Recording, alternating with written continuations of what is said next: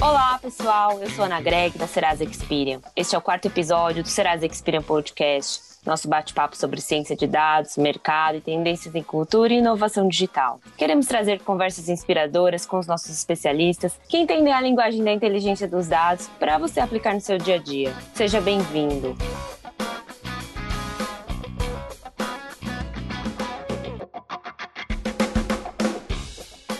Como num susto, a pandemia da Covid-19, as empresas tiveram que parar. Funcionários foram colocados em isolamento ou trabalhando em home office e o medo de não conseguir dar continuidade ao negócio e a falta de caixa, principalmente por conta da inadimplência, assustou muitos empreendedores. As empresas tiveram que agir rapidamente à nova realidade. Mesmo nesse momento tão delicado, o processo de recuperação de dívida não pode ser deixado de lado. Ele é importante para que o fluxo de caixa de uma empresa se mantenha equilibrado e que ela possa sobreviver. E para falar sobre este tema tão importante para o mercado de crédito, nesse episódio eu converso com uma super especialista do assunto, a diretora de soluções de cobrança da Serasa Experian, Patrícia Yama. Tudo bem, Patrícia? Oi, Ana, tudo bem? Meu nome é Patrícia, eu sou aqui a diretora de soluções de cobrança e negativação aqui da Serasa Experian. É muito legal estar falando hoje com vocês sobre esse tema, que é sempre muito importante, que é sobre a inadimplência e a recuperação de dívidas, mas certamente nesse momento de crise ele acaba potencializando, pelo momento, pela situação, pelas consequências da pandemia. Patrícia, o que mudou para as empresas nesse cenário de pandemia? E foi mais importante para que elas conseguissem se manter no jogo? Bom, Ana, eu acho que a crise sempre tem um lado positivo. Eu acho que elas forçam as empresas a se tornarem mais produtivas, as empresas buscam otimizar seus recursos e processos e acabam se tornando mais competitivas, Então, a gente vê que várias empresas tiveram aí projetos de transformação digitais que eles aceleraram esses projetos. Algumas empresas que já estavam preparadas, com certeza, eles surfaram na onda da pandemia e conseguiram crescer ainda mais do que antes da pandemia, a gente vê do lado do crédito da inadimplência, que algumas ações ajudaram a minimizar esse impacto, Por exemplo, incentivos do governo, tanto para pequenas empresas quanto o próprio auxílio emergencial para os consumidores, certamente minimizar os impactos. A gente observou aqui na Serasa, a gente acompanha aí os indicadores de empresas e consumidores com dívidas ativas na nossa base, que são negativados, E durante a pandemia, por mais que seja até um pouco contraintuitivo, a gente vê que esse número tem caído. Então, para ter uma ideia, os números de pessoas com dívidas na Serasa, em abril, chegou a 65,9 milhões, que foi um recorde na nossa série histórica. E quando a gente vê esse número em outubro, ele caiu para 62,3. E aí, quando a gente observa também no lado da pessoa jurídica, esse número também tem caído. Em abril, a gente estava com 6,1 milhões de empresas inadimplentes e hoje a gente chega a 5,8 milhões. Paty, mas mesmo assim, ainda é um número alto, Mesmo com essa queda, a gente observa ainda que é um número alto. Você teria alguma dica? Qual que seria o melhor caminho para diminuir essas perdas?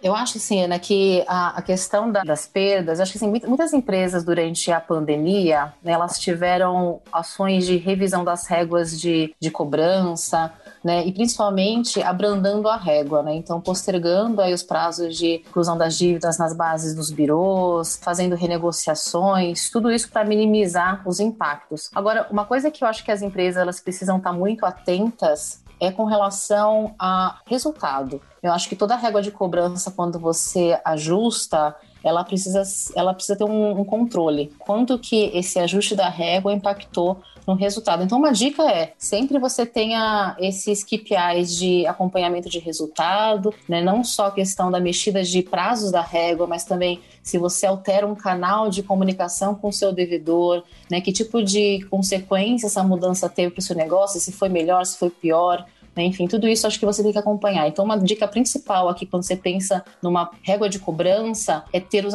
acompanhamentos necessários para você entender se as suas direções estão corretas. A gente viu, que os índices de renegociação, eles cresceram, Eu acho que até que mostra uma solução para a crise. Como que as empresas de cobrança se adaptaram, né? Tanto nesse momento, quanto o perfil do consumidor da dívida, como que foi isso? A gente vê assim que o perfil do devedor, ele tem mudado, né? O consumo tem mudado, né? Essa questão de você ter mais perfil digital realmente tem aumentado, e não só na questão de como você cobrar o devedor, como você oferece seus produtos, enfim, de uma forma geral. Mas a gente sabe também que existem perfis e perfis de clientes, né? Então, assim, tem perfil de cliente que é super digital. Então, se você... E até prefere ter esse contato mais por meios digitais do que um contato mais pessoal. Mas, por outro lado, você também pode ter na sua carteira de clientes devedores que são totalmente não digitais. Então, não adianta você mandar um e-mail de cobrança, né? Ou você mandar um WhatsApp, um SMS... que pode ser um cliente que não te responda, né? Então, entender bem o perfil desses consumidores, desses seus clientes e como que eles respondem melhor a cada forma de acionamento é fundamental, tá? Então, assim, acho que se adaptaram sim, acho que muitos clientes têm nos procurado para fazer regras de cobranças mais digitais, mas eu acho que, antes de mais nada, é entender o perfil para ver se realmente essa mudança de estratégia está adequada ao perfil dos seus clientes. Que a gente, né, vê, eu acho que você é especialista do assunto para falar disso, né, que o empreendedor precisa ter em mente, né, que a gestão de crédito e cobrança precisam andar juntas. E, acima de tudo, respeitar o cliente. O que seriam as boas práticas de cobrança, principalmente em tempos, né, de crise, como que a gente está vivendo? Olha, você sabe que você falou um ponto super importante, né, que eu acho que aquele devedor, né, ele pode estar com uma dívida em aberto, mas pode ser momentâneo, né, ainda mais nesse momento de pandemia, de crise, que acho que pegou muita gente desprevenida. Mas é um cliente que inclusive pode voltar a fazer bons negócios com você. Então, assim, antes de mais nada, tratar aquele devedor com muito respeito, né, entendendo que ele realmente é um cliente daquela empresa. E assim, eu vejo que muitas vezes a área de cobrança de uma empresa acaba assumindo o seu papel apenas no momento em que aquele cliente se tornou inadimplente, né, onde ele não pagou uma dívida. Mas eu acho que o papel da área de cobrança começa bem antes. Então, por exemplo, né, uma boa prática que eu diria, né, antes mesmo de se tornar inadimplente, como é que está o cadastro daquele cliente? Então, às vezes você acaba trabalhando aquelas informações só no momento em que ele se torna um novo cliente para a empresa e depois nunca mais atualiza, nunca mais gerencia aqueles contatos, né? E assim, alguns clientes nos procuram e falam assim, não, agora eu quero fazer uma régua de cobrança digital. E quando a gente vê, né, o cliente não tem disponível dados de e-mail, dados básicos de contatos digitais, também como, por exemplo, o celular para mandar um SMS. Então, essa estratégia começa muito antes. Então, é assim, essa parceria com a sua área de cadastro, área de vendas, para estar alinhado depois com a sua estratégia de cobrança lá na frente. Então, assim, trabalhar realmente preventivamente. E outro ponto também que vai de encontro a essa questão da prevenção, muitas empresas, muitas pessoas físicas, elas são desorganizadas e acabam, na verdade, não pagando uma dívida por falta de controle. Então, algo que cada vez mais eu entendo ser essencial é que as áreas de cobrança trabalhem em parceria com áreas de gestão da empresa para fazer um aviso prévio. Antes da dívida vencer, né, avisa esse cliente que tem aquela dívida que está para vencer com um lembrete, né, simples, que pode realmente, uma parte dos seus devedores podem deixar de ser devedores por conta dessa simples ação. Você falou, né, da análise de dados para evitar clientes inadimplentes, né? Conta mais um pouquinho pra gente sobre isso, dessa importância dessa análise. Eu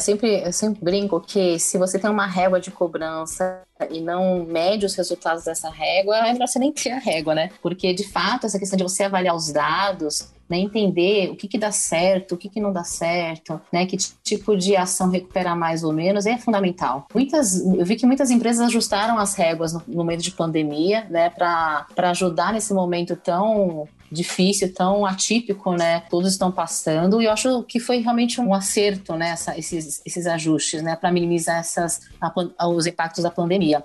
Mas a gente sabe que quando você mede essa régua, né, você tem consequências, e essa consequência que você tem que realmente mensurar para entender se aquilo que você está fazendo é o caminho, o melhor caminho. Então, por exemplo, né, a gente fez um estudo recente, né, a gente pegou todas as dívidas, né, que entraram na nossa base em 2019 e a gente acompanhou, né, o que acontecia com essa dívida depois de 15, 30, 60, 90 dias, né, para entender se ela era baixada, ou seja, se ela paga. Então, a conclusão que a gente teve é que, de fato, a questão de aging da dívida, ou seja, a idade da dívida, né, o quanto ela entra, quanto que ela é negativada após X dias do vencimento, influencia muito a recuperação. Então, por exemplo, dívidas com aging de 30 dias, ou seja, dívidas vencidas em até 30 dias. Ela tem uma recuperação super alta. Então, se a gente vê os próximos 60 dias após a comunicação, a gente tem uma recuperação de 70%, mais de 70%, tanto para dívidas de pessoa física quanto de PJ. Agora, se a gente comparar dívidas que têm uma idade maior, de 120 dias, por exemplo, essa taxa de recuperação após 60 dias da comunicação, ela já cai pela metade. Então, é por isso que é super importante você analisar os dados, né? Analisar sua régua, analisar os contatos, a forma que você cobra e, de fato, qual que é o maior ganho que você tem. Obviamente, né, observando essa questão do bom relacionamento com o seu cliente. Eu acho que também um ponto que a gente não pode deixar de falar do cadastro positivo, né? Que completou um ano aí do novo cadastro positivo esse ano. Como que ele contribuiu na revisão da régua de cobrança? Acho que cada vez mais a gente tem mais dados disponíveis, o que é bom, porque você acaba conseguindo tomar decisões melhores, né? Com base em mais informação. E o cadastro positivo, sem dúvida, para cobrança, ele está sendo uma excelente ferramenta, né, agregando mais dados aí para avaliação do devedor, porque acho que não comentei, mas em média, um consumidor tem 3 a 4 dívidas, né? Ele não deve só para um credor. Quando você vai na pessoa jurídica, numa empresa, a média sobe de 8 a 9 dívidas por empresa, né? Então assim, a gente sabe que dentro dessa quantidade de dívidas, a gente tem credores de segmentos diferentes que acabam tendo prioridades de pagamentos diferentes, e você sabe que o cadastro positivo, ele ajuda também a te direcionar, né? Qual que é a sua prioridade para aquele devedor, né? Será que ele deve para mais outros credores? E os outros credores são mais prioritários que você? Então, assim, é uma informação super relevante, porque com base no positivo e nos dados negativos, somando as informações, você consegue criar algoritmos, né, por meio de modelos estatísticos que dizem muito sobre o seu cliente, sobre o real potencial de recuperação daquela dívida, e você acaba direcionando seus recursos, seu orçamento, né, da área de cobrança, de fato naqueles devedores que têm maior propensão de você recuperar. E aí você acaba não gastando o seu orçamento em devedores que têm uma probabilidade de recuperação quase nula. E você, como mais especialista do assunto, né, que dicas que você daria para ajudar os empresários nesse processo de cobrança? Bom, acho que, como eu já falei, né, acho que um dos pontos principais aqui, uma das principais dicas é você definir indicadores, porque você tem que testar diferentes réguas, né, diferentes canais, o que responde melhor. Então, você precisa de indicadores para conseguir mensurar e fazer os ajustes necessários. Segundo ponto, né, eu já tinha comentado sobre o trabalho preventivo, né, de você manter atualizado o cadastro do seu cliente, da forma, né, alinhado com a sua estratégia de cobrança, fazer os lembretes prévios antes da dívida vencer. Então, o trabalho da pessoa que trabalha na área de cobrança, ela começa bem antes da dívida vencer. E o outro ponto super crucial aqui é o entendimento do perfil do seu cliente. Será que seu cliente é um cliente digital ou não? Será que se eu mandar uma cobrança no valor cheio, ele paga? Mas e se eu dividir, será que a probabilidade de pagar é maior? Então, assim, entender realmente esse perfil, né? Entender, por exemplo, se ele deve para outros credores além de você. Será que, qual que é a minha prioridade nesse pagamento, nessa fila? Né? Enfim, tudo isso acho que é super importante, né? E para isso, usar e abusar dos dados e analytics, né? Para ajudar a sua segmentação, para você entender, né, onde você tem que atuar com prioridade, né, quais são os clientes que, de repente, nesse primeiro momento, talvez não sejam foco da ação de cobrança, porque eles não estão numa situação que consigam te pagar, mas que futuramente estarão, né? Então, assim, a sua régua e a sua análise tem que ser constante para você ter essas mudanças aí de ações frequentes, né?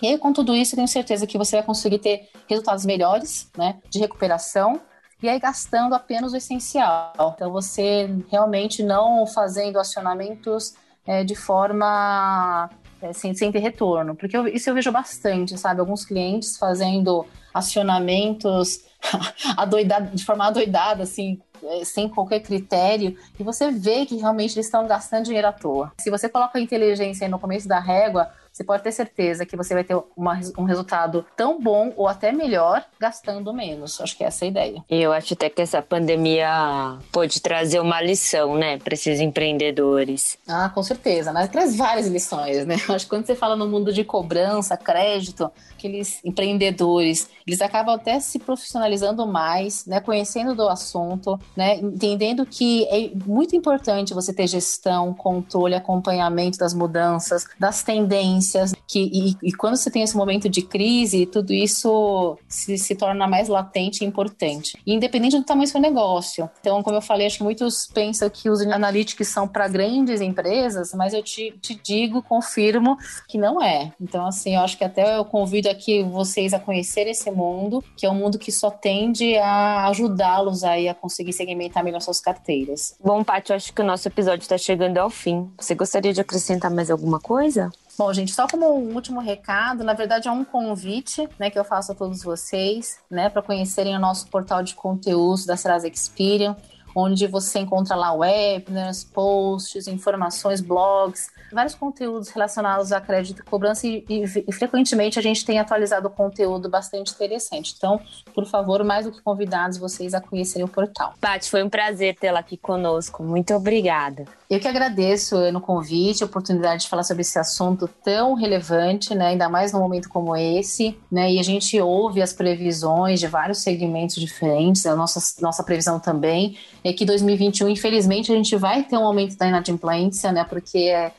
as renegociações, os auxílios e incentivos do governo tendem a minimizar ou terminar, né, e com isso a consequência vai chegar e o aumento da inadimplência vai acontecer, ainda mais com os altos índices de desemprego que a gente tem observado, né? Então acho que quanto mais preparado, né, quanto mais informações as áreas de cobrança estiverem munidas de dados e analytics, melhor vai ser essa forma de conduzir e dar resposta a esse aumento na diferença que vai vir. Muito legal, Paty, essa conversa, viu? Acho que foi muito rica. Obrigada mais uma vez aqui por ter aceitado o nosso convite. E o nosso episódio de hoje fica por aqui. Esse é o Serasa Experian Podcast. Os nossos episódios estarão disponíveis no nosso site www.serasaexperian.com.br/podcast e em todas as plataformas de podcast. Queremos ouvir o que você achou deste podcast. Comente nas nossas redes sociais. Obrigada pela sua audiência e até o próximo episódio.